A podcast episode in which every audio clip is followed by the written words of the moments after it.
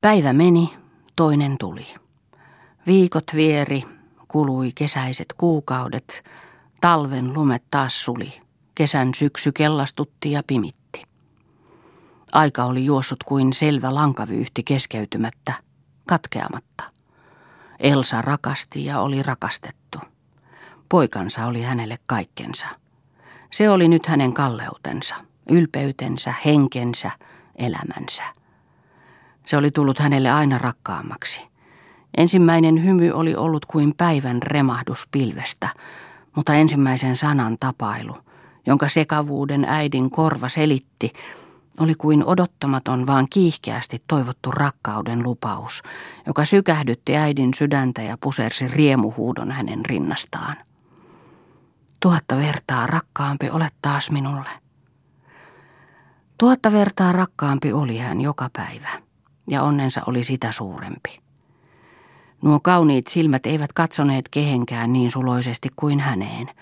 Pienet kädet eivät kääriytyneet kenenkään kaulaan sillä tavoin kuin hänen, eikä sileä poski hyväillyt kenenkään muun poskea niin hellästi. Ei kenenkään povea vasten kallistunut pieni pää sillä luottamuksella ja lohdutuksella kuin oman äitinsä rinnoille. Ja kenelle muulle nauroi hän niin herttaisesti kuin äidilleen polvella ratsastaessaan tai muuten iloa pitäessä.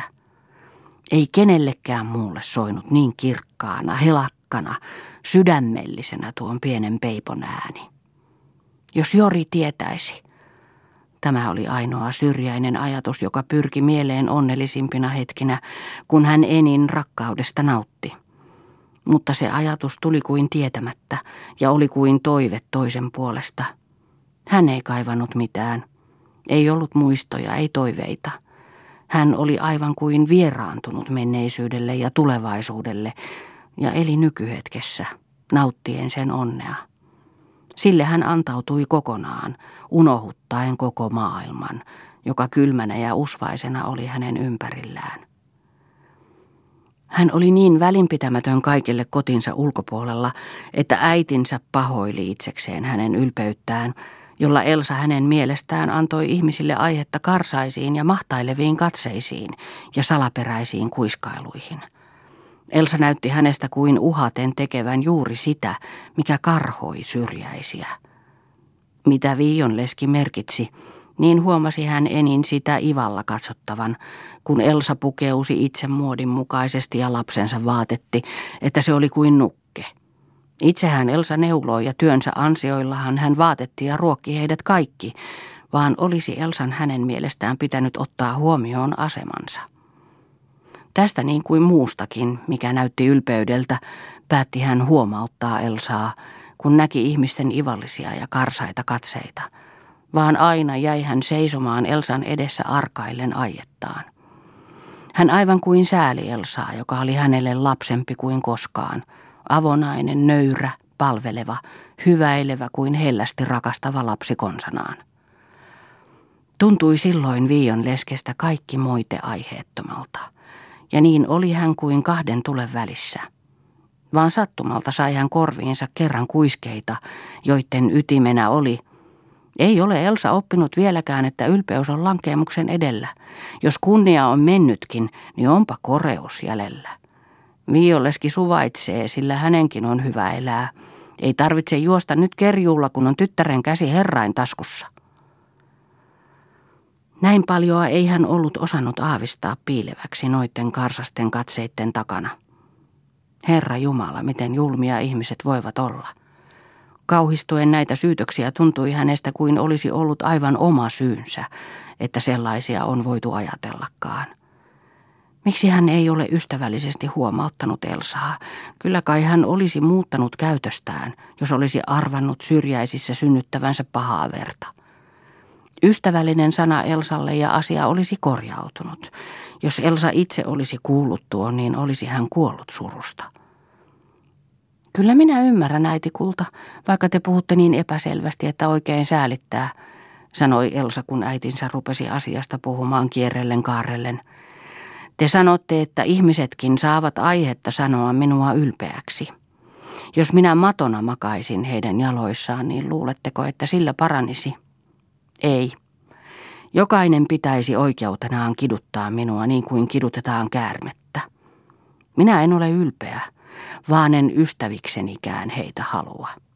Minä pidin heitä vain siksi ulohtaalla, että eivät tule poleksimaan varpaitani. Valmiit he olisivat tunkemaan niin lähelle kuin suinkin ja ystävyyden ja tuttavuuden nimessä paiskaamaan panettelujaan ja pahoja luulojaan vasten silmiäni. Ei kissa kiduta hiirtä niin kuin ihminen ihmistä, joka on joutunut alakynteen. Ja Elsa rupesi itkemään ja sitten jonkun ajan perästä jatkoi. Tekin pidätte sitä ylpeytenä, että minä ja Yrjö olemme ihmisten tavoin puetut. Mutta jos minun lapseni turjottaisi puoli alastomana niin kuin heidän, taurottaisi likaisena resuisena ja antaisin sen rääkyä, pieksäisin ja muokkaisin niin kuin he lapsiaan, niin mitä luulette, että minusta sitten sanottaisiin? Minä olisin portto, joka kidutan viatonta lasta. Silloin lapsi olisi viaton, mutta jos sillä on edes lakkireuhka vähän parempi kuin heidän lapsillaan, niin ei olekaan viaton lapsi, vaan huoripedikka. Elsalla rupesi kuohumaan mieli, vaan hän sai sen hillityksi, kun heittäysi äänettömäksi itkien katkerasti. Hän tunsi taas itsensä turvattomaksi. Hän oli huomannut ihmisten ivallisia silmäyksiä toisilleen, kuullut kuiskutuksia ja tiesi, mitä niiden takana piili. Mutta ne raukat eivät olleet uskaltaneet sanoa sitä julki. Katseellaan hillitse hän heidän kielensä ja surmasi heidän ajatuksensakin – ja jos joku oli rohennut sittenkin jotakin huomauttaa, niin ylpeällä olkapään kohauksella hän olisi siitä päässyt. Ja hän oli toivonut vielä heistä niin paljon hyvää, että viimeinkin jättävät hänet omiin rauhoihinsa ja huomaavat, että aivan syyttä ja suotta he kuohuttavat pahaa sisuaan. Mutta nyt oli äitikin heidän kanssaan. Hänen hellä varova puheensa leikkasi kuin veitsi. Ei ollut ketään, joka ymmärsi hänen tilansa. Kun hän tyyntyi, tuli mieleen kaukaisena kaipauksena, toiveen sekaisena ajatuksena, jos Jori tietäisi. Ja sitä hän itki yksinäisyydessä kuin ikävää. Ei ollut ketään muuta koko maailmassa, joka ymmärsi häntä kuin Jori. Jori voisi puolustaa häntä ja hän puolustaisi. Jos hän tietäisi, niin hän tulisi heidän luokseen. Ja tämä ajatus, että olisi kuitenkin yksi, joka häntä puolustaisi, varmuus siitä, antoi taas voimaa. Hän ei ollut rikkonut ketään vastaan. Ei ketään.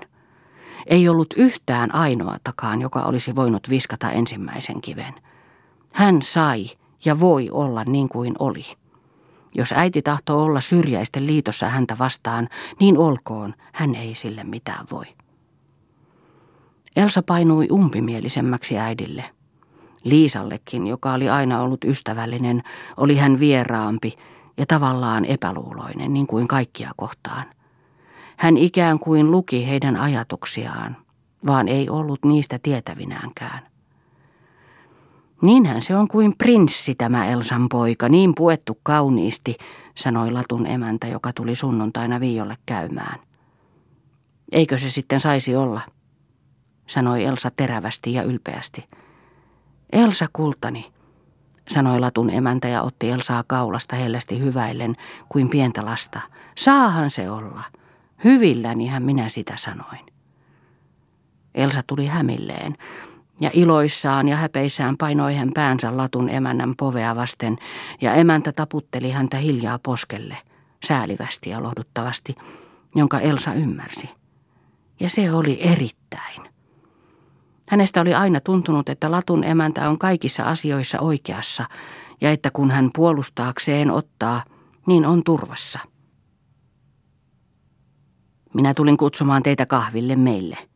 Liisa halusi pitää pientä kestiä, kun sai kirjeen ja siinä tiedon, että Iikka tulee tulevana kesänä kotia.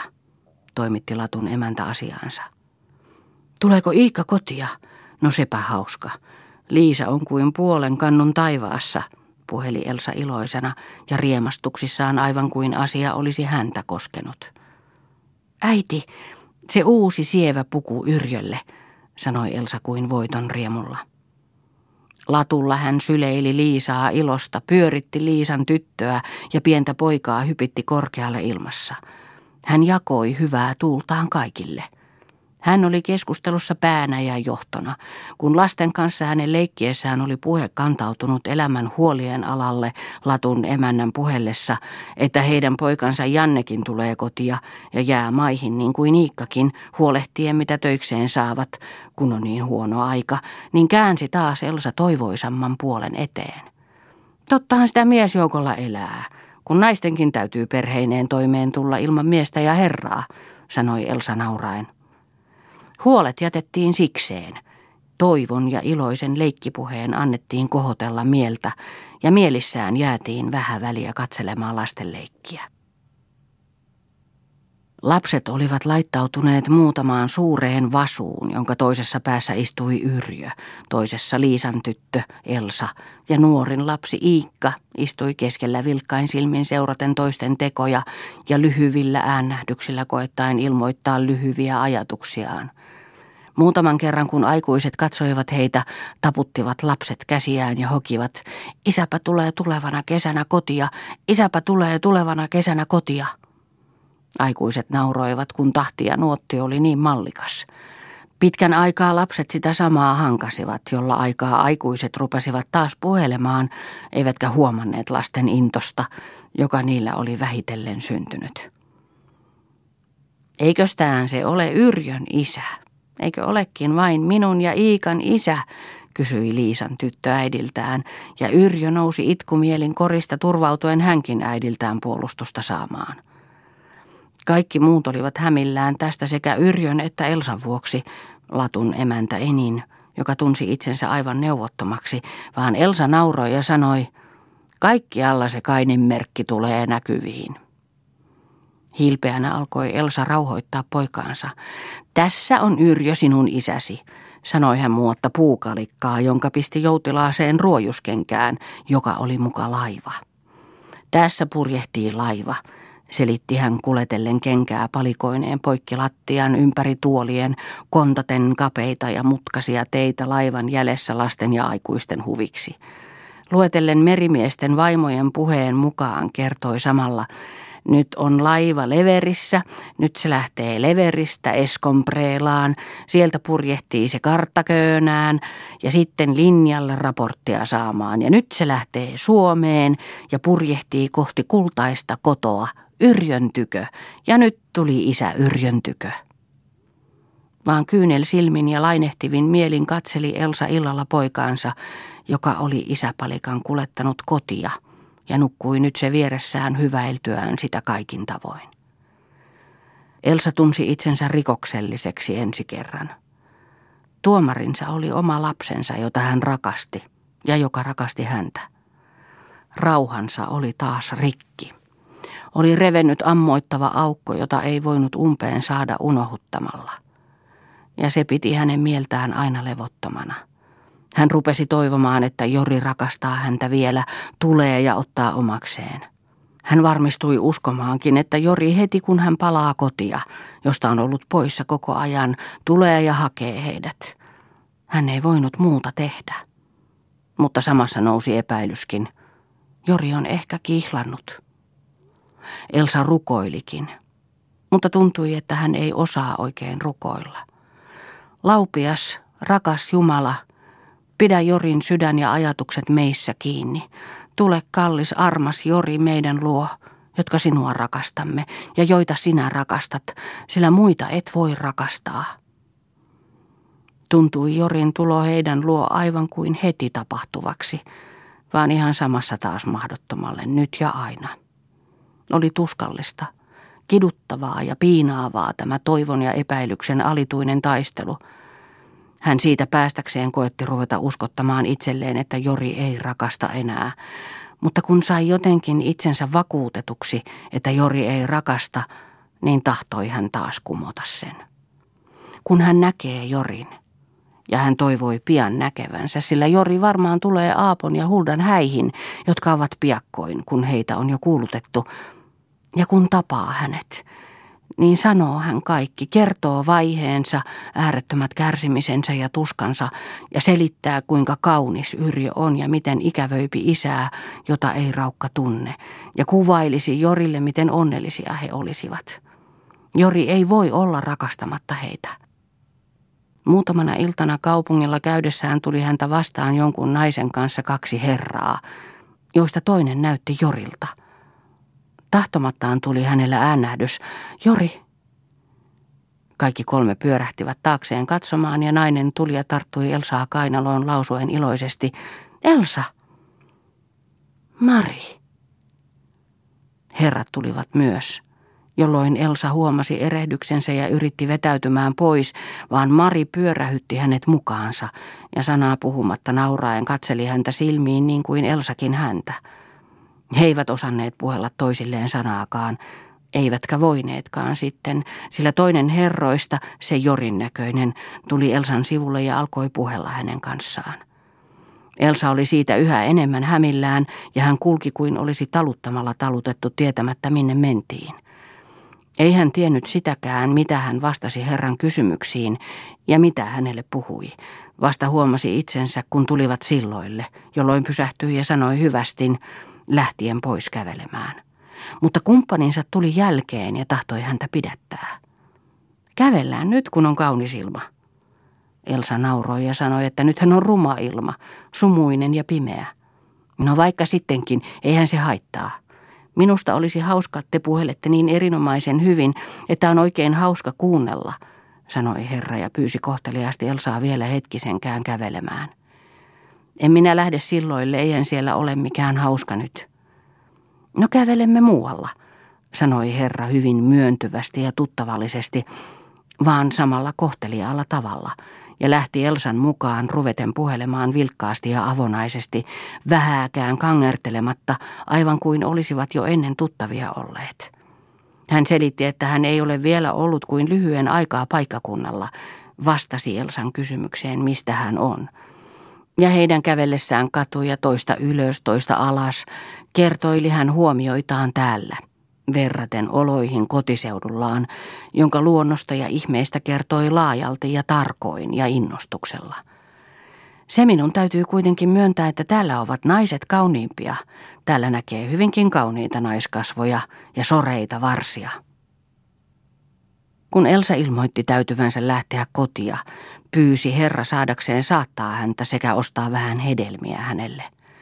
Kun hän meni puotiin, Katseli Elsa häntä sinne ikkunasta, josta sopi hyvin näkemään.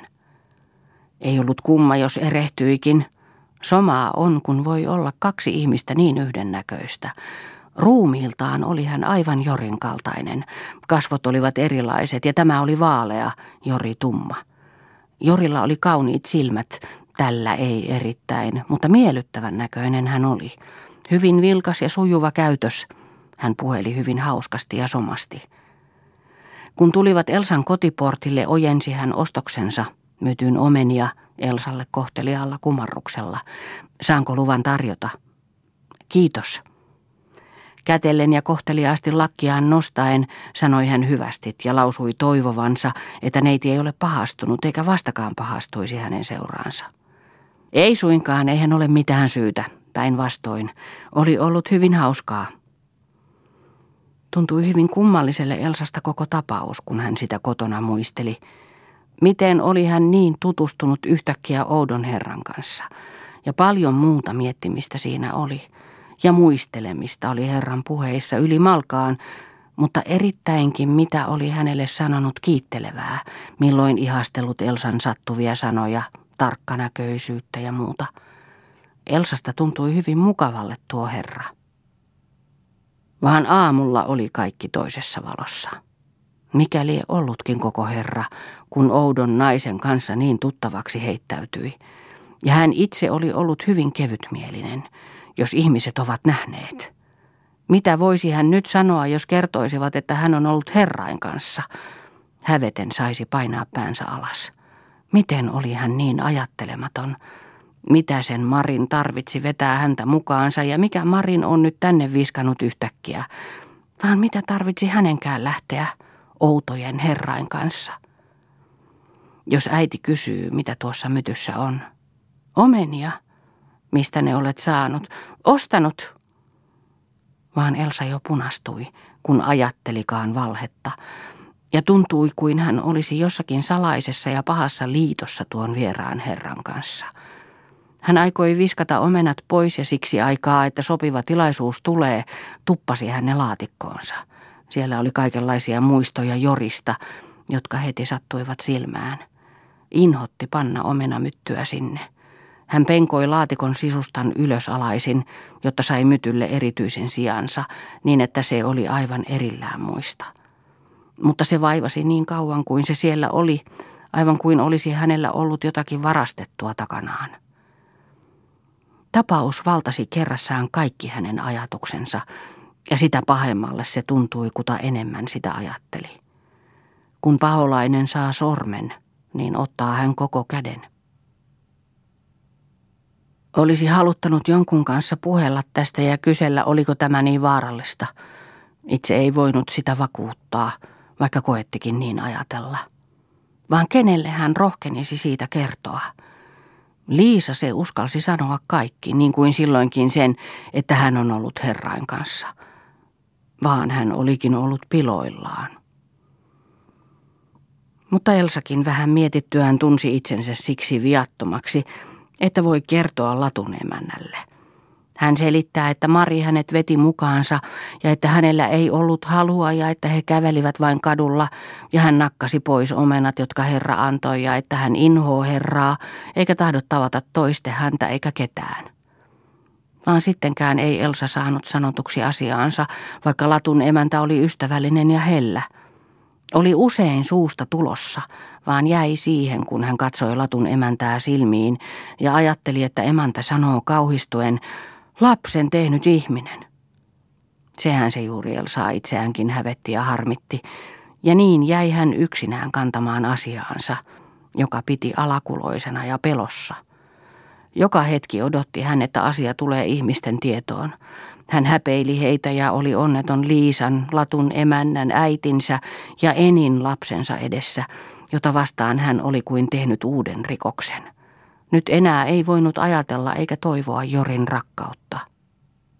Kaupungilla oli hän käynyt tämän jälkeen pelolla ja vavistuksella, arkana kuin jänis aavikolla.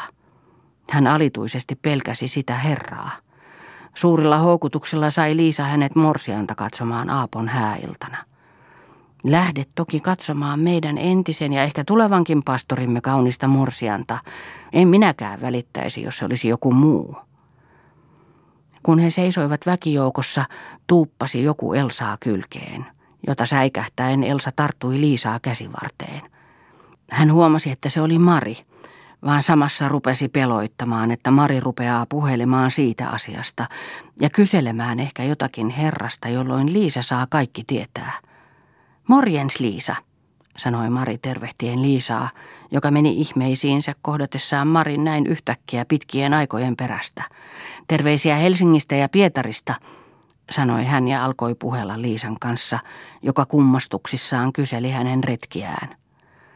Elsa odotti jännityksellä koko ajan, milloin Mari alkaa kysellä häneltä siitä herrasta. Morsianta, huusi Mari yhtäkkiä kesken muun puheen ja väkijoukko yhtyi heti huutoon.